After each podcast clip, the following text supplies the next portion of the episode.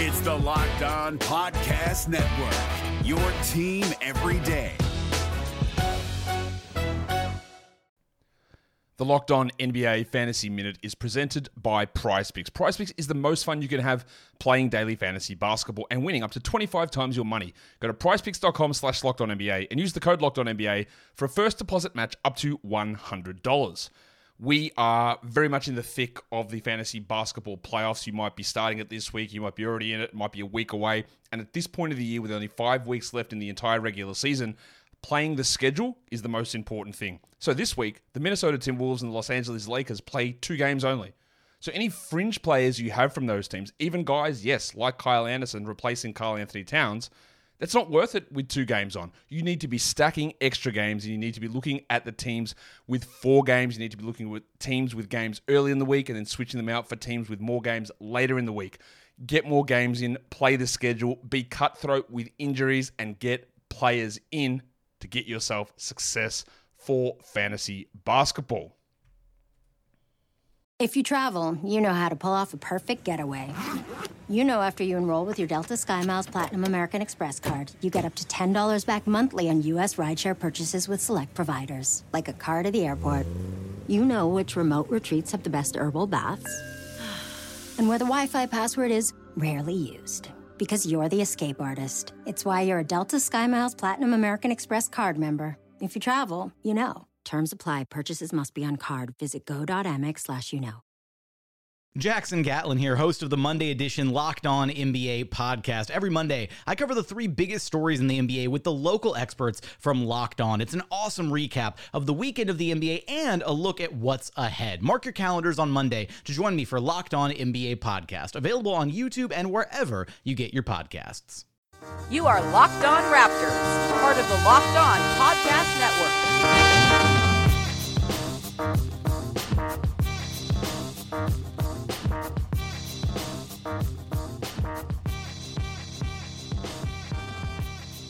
Hey, how's it going? Welcome to episode number 544 of Locked On Raptors for Thursday, July 4th. Happy 4th of July to all the American listeners out there.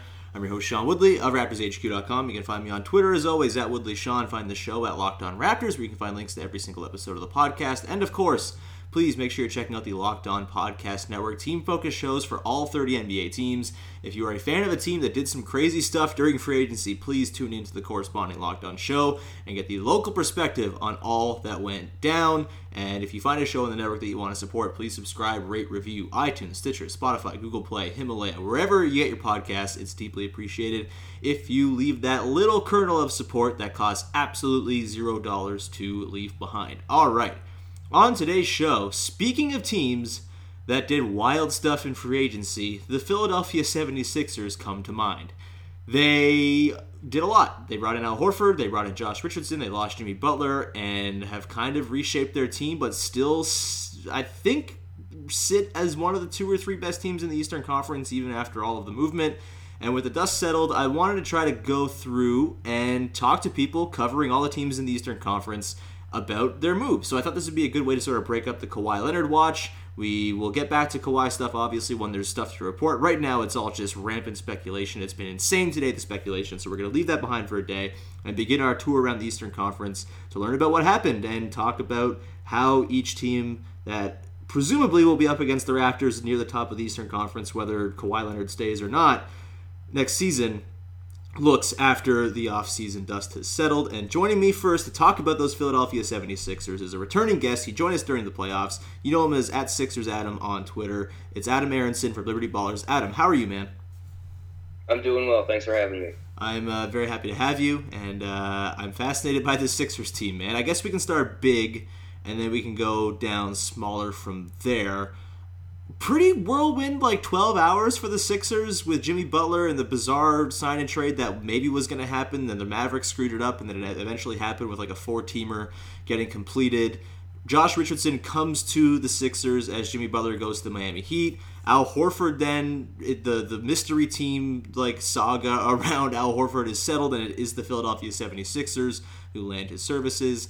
And now they're sitting with a starting five after J.J. Redick also departs for New Orleans of Ben Simmons to go along with Richardson, Tobias Harris, who they bring back on a five year, $180 million deal. We'll get into that as well. Al Horford at the four, and then Joel Embiid at center. They bring back Mike Scott and James Ennis on the bench. They sign Raul Neto and lose TJ McConnell to the uh, Indiana Pacers to be their, I guess, backup point guard or third string point guard. Whew, lots of stuff happened, and it's a lot of turnover. And for a team as like, I guess they're it's like a headline team, right? It's a team people care about, and it's a team that has high expectations, has an amazing player in Joel Embiid, could have maybe won a title this season if a thing goes differently. A lot of change that you would not typically associate with that kind of team. So, Adam, let me ask you first off how do you feel about the moves? Are you concerned? Are you happy? Are you just glad they got something for Jimmy Butler? Like, how are you and Sixers fans at large kind of feeling in the wake of all of this sort of roster turnover in the last few days? So, going into free agency, uh, with Jimmy Butler, uh, I, my opinion was, you know, you got to do whatever you can to, to max him, bring him back. Uh, I didn't think they were going to be able to lose him and not become like a significantly worse team after what he did for them in the playoffs. He was really, I mean, Brett Brown called him the adult in the room, and that's really what he was. He was kind of a calming presence. He, you knew you could give him the ball and he would at least get a good shot. Uh, but if you told me that Jimmy Butler had his mind made up that he was leaving, I think the Sixers did a pretty good job salvaging the situation to get a player as good as Josh Richardson on a great contract who can still get better, uh, all around player who, who can help fill a lot of holes that this team needs. To get him for a guy who was on his way out is a big win. Uh, Al Horford, I have some concerns about. You know, he's a 33 year old. He's had some knee issues recently, but he's such a good and versatile player that it's hard to imagine that it'll be anything other than a positive to have him on the team. Uh, so while I still I have some concerns, which I'm sure we're going to get into, mm-hmm. uh, I think all in all the the front office did a pretty good job of handling it. Yeah, we'll get to the the bonuses of having Al Horford on the team. I think there are a lot of good things that he's going to bring, not just as an individual player, but as a way to sort of alleviate the load elsewhere in the front court. I'm looking at you, Joel Embiid, um, and your wobbly knees. But let, us stick on the Butler thing for a second. So the Butler trade goes down early in the season. They trade Covington and Saric, and it is sort of deemed the end of the process. And you know, I guess you could sort of add the addendum of the Harris trade on the end of the process as well if you want to. But the trade for Butler was very much an all-in move, and I think Sixers fans at the time were a little bit puzzled by it because it didn't really sort of display the patience that the Sixers have typically taken with this rebuild. Obviously, Elton Brand coming in, it's a brand new front office replacing Bryan Colangelo, who did his own thing as well. What's the legacy of the Butler trade gonna be? Like, are the Sixers in a worse place now or a better place now? Or are they kind of the same, just with different guys than they were when they had Covington and Saric before the Butler thing went down. I, I, mean, I guess the Harris thing comes into this as well, but Harris is going to be around long term, so there's some more time to, I guess, see how that trade's going to work out with Shamet in particular, and I guess the unprotected pick for the Heat that's you know lingering out there with the Clippers as well, looming there. Maybe that pick is not as valuable with Jimmy Butler on the Heat. Who knows? That there's so many things that go into play there, but the Butler trade in particular. Will it be remembered as a good trade? I guess is the simple question I'm trying to ask in a very convoluted way. So, I mean, if you look at it just literally, it was Robert Covington who has three years left on his contract at, I think, about 11 million a year. Mm-hmm. A wonderful defender, also a good shooter.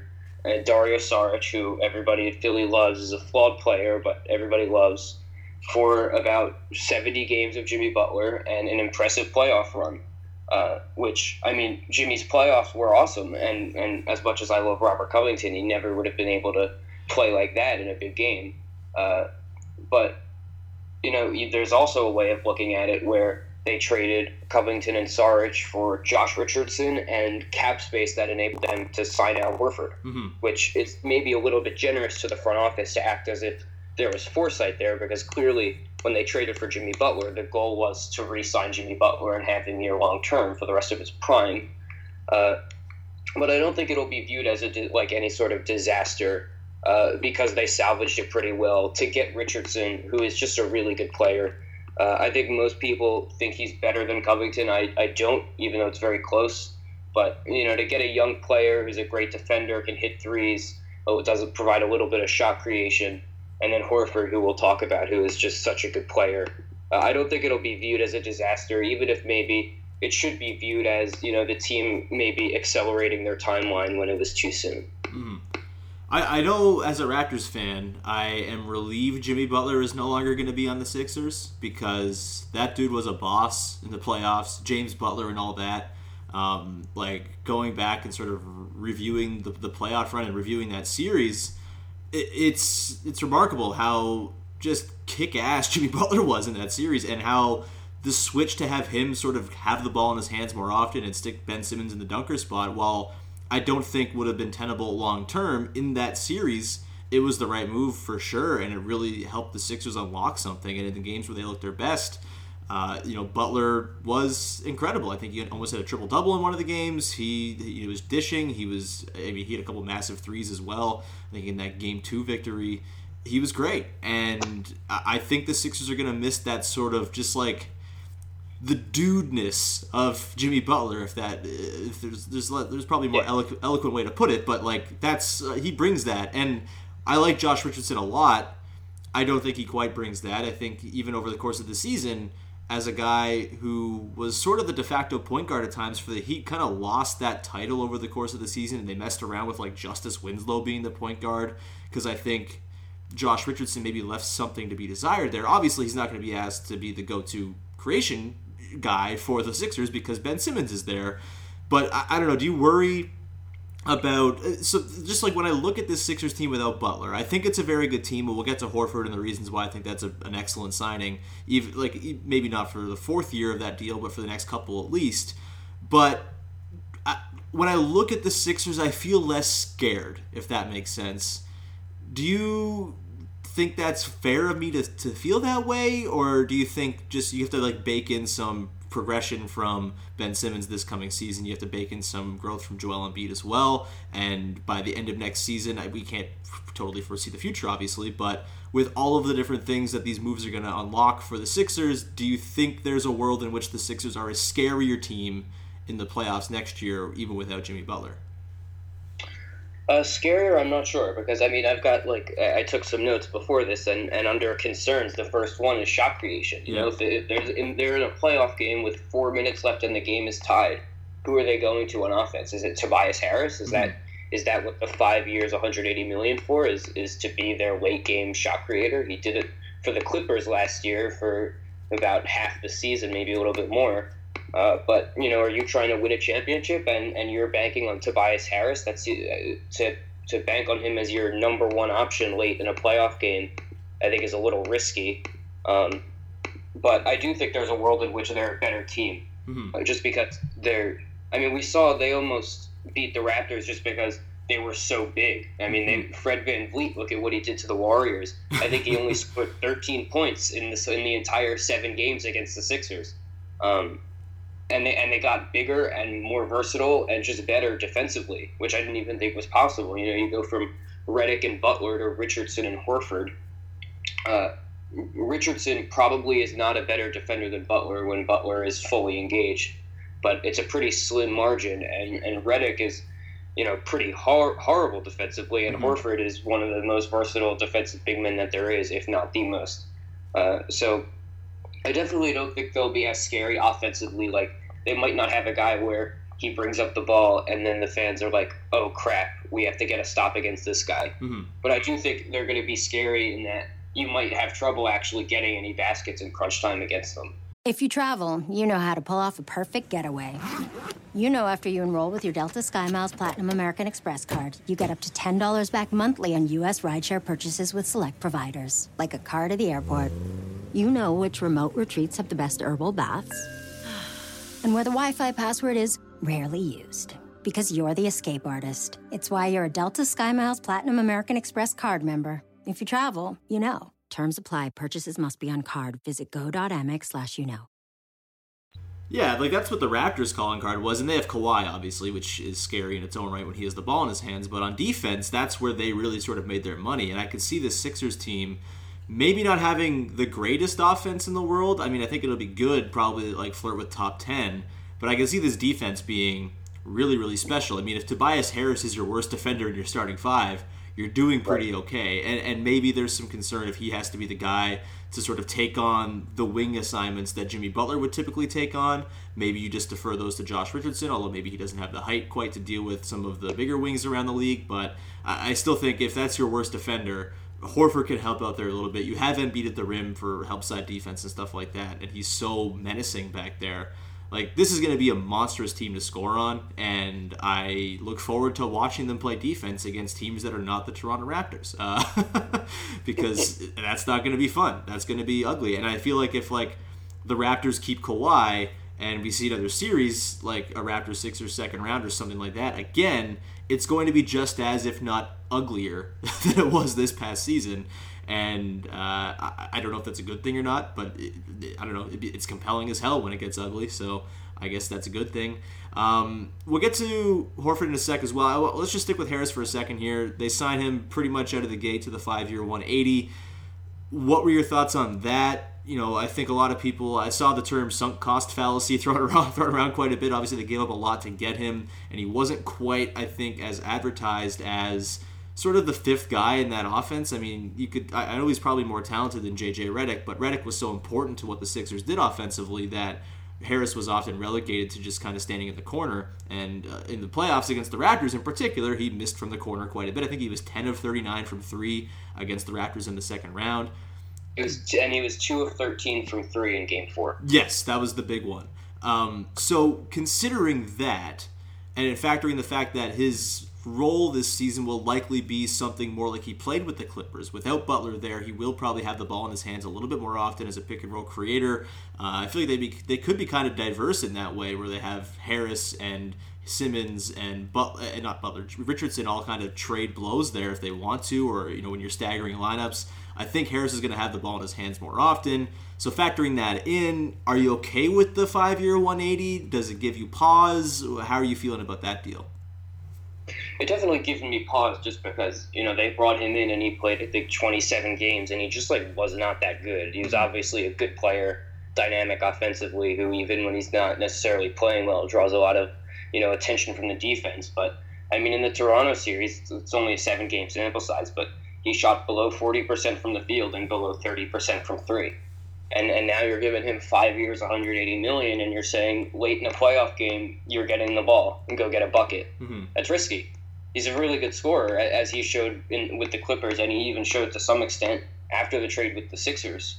Uh, but it is concerning, and I, I don't think he's a max player. I don't think he's the play. I don't think he's a player who's good enough to warrant five years, 180. But you know, on the on the other hand, if they didn't bring him back, they wouldn't have really had the capacity to bring in anybody better. Uh, so even though there are concerns, I think they had to just roll with it. You know, you could talk about sunk cost fallacy, and I think that definitely applies. You know, in the thought process of the Sixers, they don't they don't want to be the team that traded Landry Shamet and two valuable first round picks and two rotation players for 27 mediocre games of Tobias Harris and nothing more. Mm-hmm. Uh, so I do think that mattered to them.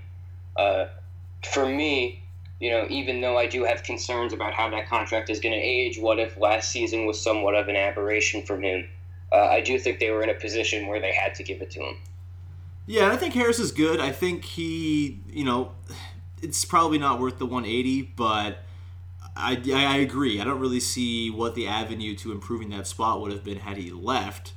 And, you know, the Sixers, I mean, we're nitpicking with, like, probably, if Kawhi doesn't come back, probably the best team in the East. I, I mean, the Bucks, I guess, are there. I think losing Brogdon is going to be really, really tough for them and I don't trust Eric Bledsoe to pick up the, the, the slack there. But you know, we're talking about one of the top two or three teams in the Eastern Conference at worst, regardless of what happens with Kawhi. So there's yes, we're we're, we're, we're picking nits here, but this team can still make a finals. I think the way they're constructed, and a big reason for that is Al Horford, who is awesome. And now the Sixers are a Marc Gasol away from just having all of the players who guard Joel Embiid well on their team, which would be nice. Um, so the, the Horford thing comes down. First of all, I guess you know your reaction when the news came down that that Horford was signing. Was it like a thrilling sort of like hell yeah Al Horford baby, or was it like a puzzling thing?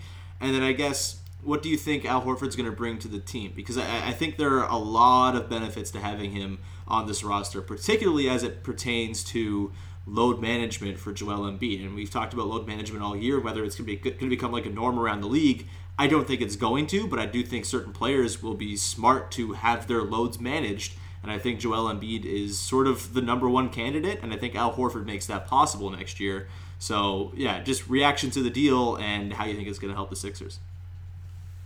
Uh, so when JJ Redick signed with the Pelicans, you know, six o'clock Eastern, boom! I think it was the first signing that was reported at six o'clock. Mm-hmm. Uh, I knew at that point that either the Sixers were running it back, but without JJ Redick in order to duck the luxury tax, or they were doing what had what a lot of people had rumored and speculated, which was you let Butler walk, you let Redick walk, bring back Harris, and you add Al Horford. Mm-hmm. Um, and and so I wasn't really shocked. There, there's a level of shock always when a team when your team makes that big of a move, uh, and especially because it got reported I, I, think about five minutes after the Jimmy Butler tr- sign and trade because yeah. those were kind of corresponding moves. They wouldn't have had the spending power to get Horford if Jimmy Butler had stayed in the fold.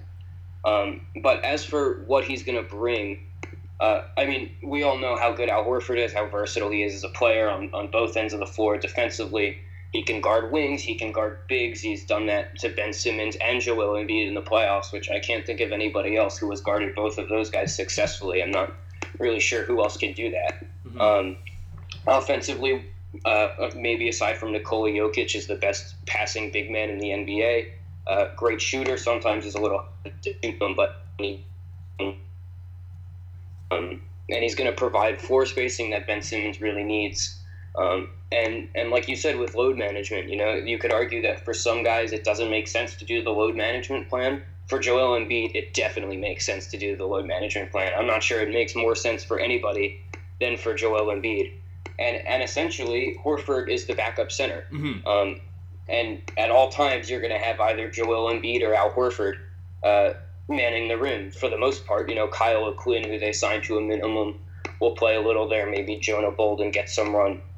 But they can really do load management with Embiid and with Horford, who had some knee issues this year and is 33, is not getting any younger.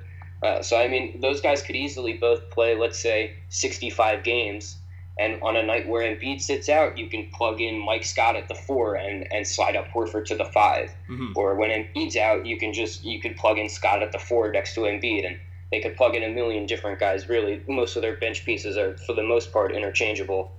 Uh, but Horford gives them an extra level of versatility that I never really thought about because you don't think about bringing in like a center, uh, you know, a guy who's played center for most of his career when you have Joel Embiid on the team. Uh, but you know, now that I'm thinking about it, after it started to become a rumor, I do think it makes a lot of sense. The idea that okay, this guy is your backup five and your starting four, and he's going to allow Joel Embiid to get a ton of rest. The NBA playoffs are right around the corner, and Locked On NBA is here daily to keep you caught up with all the late season drama.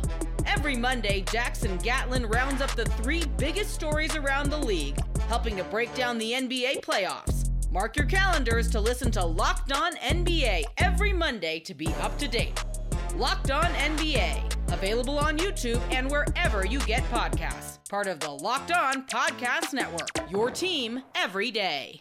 Yeah, and I think I mean we saw it in the playoffs, right? I think the stat was the Sixers were a plus ninety in the minutes Joel Embiid played, and a minus one hundred nine in the like the what was it ninety minutes he didn't play in the series, or probably less than that. Uh, yeah, he was it, like so essential anytime he was on the floor that that like when he was off, it was just a disaster. It was there was no stopping the dam from breaking whenever Joel Embiid sat. Boban was no answer. Greg Monroe had like one stretch in game two before he fell off a cliff. They tried Amir Johnson for a little bit. That was weird. It, it just, it, Jonah Bolden, you know, I think that ran dry pretty quickly too. And having that backup center, having like depth is so important. And being able to use that, if you're going to stagger your lineups interestingly, I guess that's the way to put it with how Brett Brown does things. Having a guy who can capably fill in for Joel Embiid in those soft spots of the game where he's gone is so essential. And I, I just, I, I really, really love the potential for the Sixers of just never having a bad center on the floor because that was what did them in. Even in game seven, Joel Embiid in 45-12 of, of court time with Marc Gasol matched up matched up against him for all 45-12 of that was a plus 10 and they were a minus 12 in the in the 248 that he sat and that was the story of the series. And you can't have like the, the margins are so thin, you can't afford to have a nothing center out there backing up Joel Embiid because his impact is so important. And you know, the, just the drop off is so stark. And I, I, I just I love the Horford thing there. The other thing, though, though with the Sixers is like the other weakness, I guess, in the in the postseason was the depth as a whole, right? And I think that was a problem for both teams in the series in the second round. Uh, the Raptors' depth came around against the Bucks, but it was not really there. It was like a three or four man series for the most part, and it kind of was decided because Serge Ibaka decided to show up in Game Seven, which I will forever be grateful to him for. Um, but the Sixers, they didn't really go about addressing their depth, or they haven't yet. And there's still time. Obviously, there's still some names out there where they could go add somebody. I'm sure, but Raul Neto doesn't really scream to me. You know, stalwart backup point guard you lose TJ McConnell. Mike Scott's back, which is great, and he you know has a lot of value as a, as a floor spacer and whatnot. And then James Ennis, he was up and down, but he had, he had a lot of ups in that second round series. After that, though, it's kind of a mystery to me. And I don't know. What do you think the plan is for filling in the rest of the roster here? Do you are, is it just like a matter of you hope Zaire Smith and Matisse Thybulle sort of you know find roles as those eighth and ninth guys? What do they do at backup point guard? Is it just going to be Neto's job? And you hope that Josh Richardson can fill in a little bit the way Jimmy Butler did as the backup point guard in times where Simmons sat. Um, like, what do you see as like the final steps to completing this roster for the 2019-20 season? I think I think it's interesting because usually when you're looking at how a team improved their bench, you just look at what bench players they added, which sounds kind of obvious. Yeah. But with the Sixers, you know, Brett Brown has always been big about staggering minutes. I, I appreciate the way he does it. I think it's the right call. And and he's short up uh, backup center now with the starting power forward Al Horford, as we talked about. Uh, Mike Scott solidifies the backup power forward minutes. You, you know what you're going to get with him uh, decent defense, somewhat versatile, great shooter. Everybody loves him. Uh, and Harris can slide down too, right? Right. Yeah. yeah. Absolutely. Um, and and backup point guard. Obviously, Simmons is going to have the ball a lot, but when he's off the floor, I think Josh Richardson will get a chance. Uh, Neto obviously will get a chance. They wouldn't have signed him if they didn't want to give him a shot. Uh, Shake Milton, who the Sixers took at the end of the second round last year, was on a two way. He just got a four year NBA contract. It sounds like they're interested in seeing him handle the ball a little bit. I'm not sure if uh, he's going to be reliable from day one. I think he's maybe a bit of a work in progress. Um, but Zaire Smith and Matisse Thybulle are the two interesting ones. Uh, both wings, a little different. Zaire, roughly 6'4", 6'5". Thybulle is much bigger, maybe 6'8". Uh, both extremely long arms defensive oriented players. Uh, Thybulle, you probably want him on wings, and Zaire probably makes more sense on guards right now. Mm-hmm. Uh, but I think if they could get one of those two, just solidify themselves as a consistent, you know, defensive, defensively impactful player, uh, and then maybe you get one pickup at the trade deadline, whether that's a cheap backup point guard or another big to solidify the rotation there, or even another wing. Uh, I think they would be fairly set, especially when you get to the playoffs and rotation shortened, the Sixers really their problem was that they couldn't find an eighth man against Toronto, mm-hmm. uh, and I think they will be able to have three guys off their bench who they trust.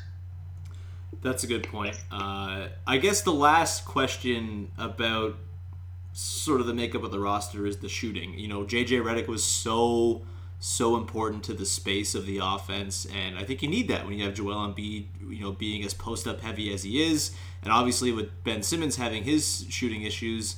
Uh, you know, having the space that JJ Redick provided, just running around like a maniac the entire possession every single time down, was so important. And I think you know the, the dribble handoff stuff that he would run was so so vital because it's so hard to guard. Without that, and with the the new additions, obviously Horford can space it out a little bit. He's not like an amazing shooter, a bit of a slow trigger, but like he'll take those. And you know Richardson, I think, is a little bit hit and miss. is there enough shooting on this roster for your liking, or is there a move out there that you're you're still? Is there someone on the market who you're like, damn, I wish they could go get that guy right now? Um, it's definitely not a comforting amount of shooting. You losing Redick is pretty significant. Um, keeping Harris is obviously a big deal. He didn't shoot so well with the Sixers after the trade, but he, I mean, he has a long track record at this point of being a great shooter. Um, so I do think there's a chance. You know, it's been rumored that they want to bring in Kyle Korver, who's getting bought out by Phoenix after being traded for Josh Jackson. Uh, I think he would help. Maybe he plays like let's say 12 minutes a game and he runs around a bunch of screens. Maybe he's what Marco Belinelli was to this team when he was here for the second half of uh, 2017-18. Um, as I said, you know, it's not like I don't look at it and I'm like, wow, this is such great shooting. But I also don't think it's a fatal flaw. Mm-hmm. Um, I think if you can set, I think you play Ben Simmons with Al Horford as much as you can, and you play Embiid with Tobias Harris, mm-hmm. and I think that would effectively split up shooting and, and maybe non-shooting in, in Ben's case. Uh, and you know, Richardson is not, you know, JJ Redick obviously, but he can take pull-up threes, he can take spot-up threes, he can run off screens a little bit, even though that's not his primary role you have Mike Scott as a floor spacer. Neto is not a great shooter, but he's a good shooter.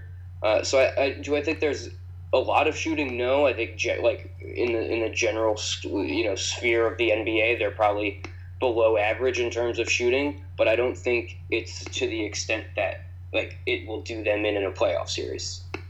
Yeah, I think those are well taken points. The man, this team's going to be fascinating. I can't wait to actually see it all kind of come together. It's gonna, be, weird. Be very weird. So weird, but like weird is good. I'm all for weird. Yeah. The Raptors were weird. They, they just won a title, so like weird can be very good.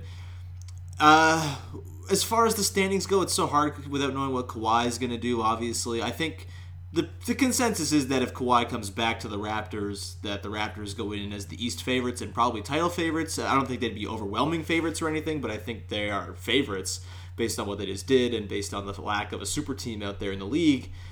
But I don't know. What's your confidence level with the Sixers team in like another deep, sort of inspiring finalsy run? You know what I mean? Like maybe they don't make the finals, but they have the sort of same juice they had last year, where they were, as we've said, like a couple weird bounces away from potentially maybe winning the whole thing. Like I think that's that that yeah. Buck series would have been Definitely. fascinating. Like they obviously the Warriors falling apart like they did in the finals butterfly effect and all that stuff. Maybe that doesn't happen if the Sixers go there, but maybe it does, and maybe the the the, the Sixers are sitting here as title winners, and the Raptors are looking at you know kind of blowing it all up after losing in the second round.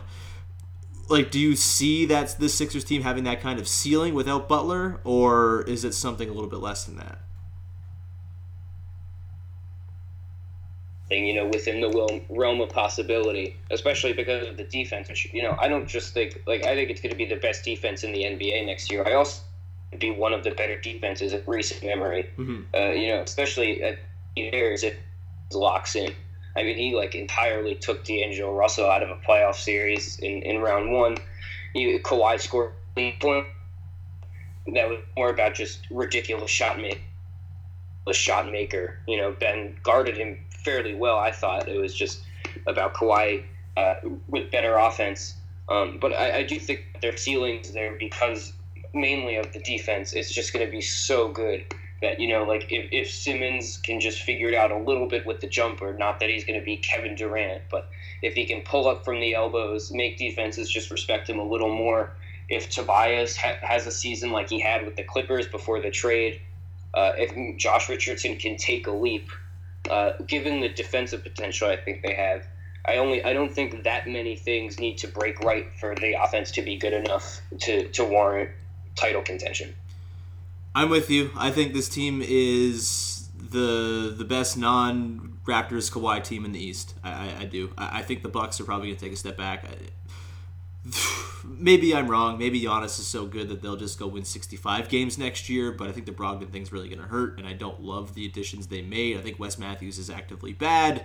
I think Brook Lopez, Robin Lopez, it's cute, but I also don't know what the utility really is there. What's that? Sense. I don't think the Robin Lopez things make sense. You lose Brogdon and Mirotic, both guys great shooters for their position, and then you bring in a non-shooter. That didn't make sense to me. Yeah, he's kind of just like you know weird John Henson. like, yeah, John Henson who likes comic books, and that's that's cool and fun. And I'm sure the interviews and the sound bites will be amazing. But I don't know how much I like the fit there. That said, I think it's still assuming Kawhi comes back. Raptors, Bucks, Sixers is the top three, and the rest will kind of battle it out for scraps because uh, I don't think any of the other teams got notably better. Obviously, the Nets are a year away from probably hitting what they're going to be, and they'll be in that conversation in a couple years' time. But just with Kyrie and the rest of that roster, I think they're probably like the inside track team for the four seed. But I also don't find them to be particularly scary in a playoff situation. Neither do I. Yeah. Um, so glad we're in agreement on that. Fuck Brooklyn as always. And uh, I think we could probably leave it there. I've taken up enough of your 4th of July. Adam, thank you so much for joining the show today. Do you have anything that you'd like to plug? Uh, no, uh, I'm on Twitter at Sixers Adam. Other than that, I don't really have anything doing right now. All right, man. Uh, thank you so much as always. It was great talking to you. Again, to all the American listeners, have a great 4th of July. And I, I guess if you're a listener to this podcast, you're tuning in for Kawhi stuff. Uh, we'll have Kawhi stuff when there is Kawhi stuff to talk about. I'm not going to do a podcast about Frank Isola tweets. I'm sorry. I just can't do it. Um, No podcasts about planes and helicopters. Oh, we did one yesterday. Don't worry, that was that was a whole Oh, to okay. do. But uh, yeah, today I think I'm gonna leave like the piss Broussard tweets alone and uh, just just keep it to the Sixers for today. Uh, Adam, thank you so much for joining me, and we will talk to you soon. And uh, everyone, please subscribe, rate, review, iTunes, Stitcher, Spotify, Google Play, Himalaya. Please purchase We the Champs on Indigo, Amazon. You can buy it in stores at Indigo, Chapters, Coles as well. In Costco, I also think, if you want to go pick it up there, I think it's cheaper at Costco if you want to go pick up multiple copies. Uh, and uh, thank you to all the people who have sent very nice words about the book We the Champs by myself and Alex Wong. And uh, yeah, so please pick that up if you have yet to do so. The commemorative book about the Raptors title run. All right, that's going to do it. Thank you so much for tuning in. And we will talk to you next time, hopefully with Kawhi news on another episode of Locked On Raptors. Hey, Prime members, you can listen to this Locked On podcast ad free on Amazon Music. Download the Amazon Music app today.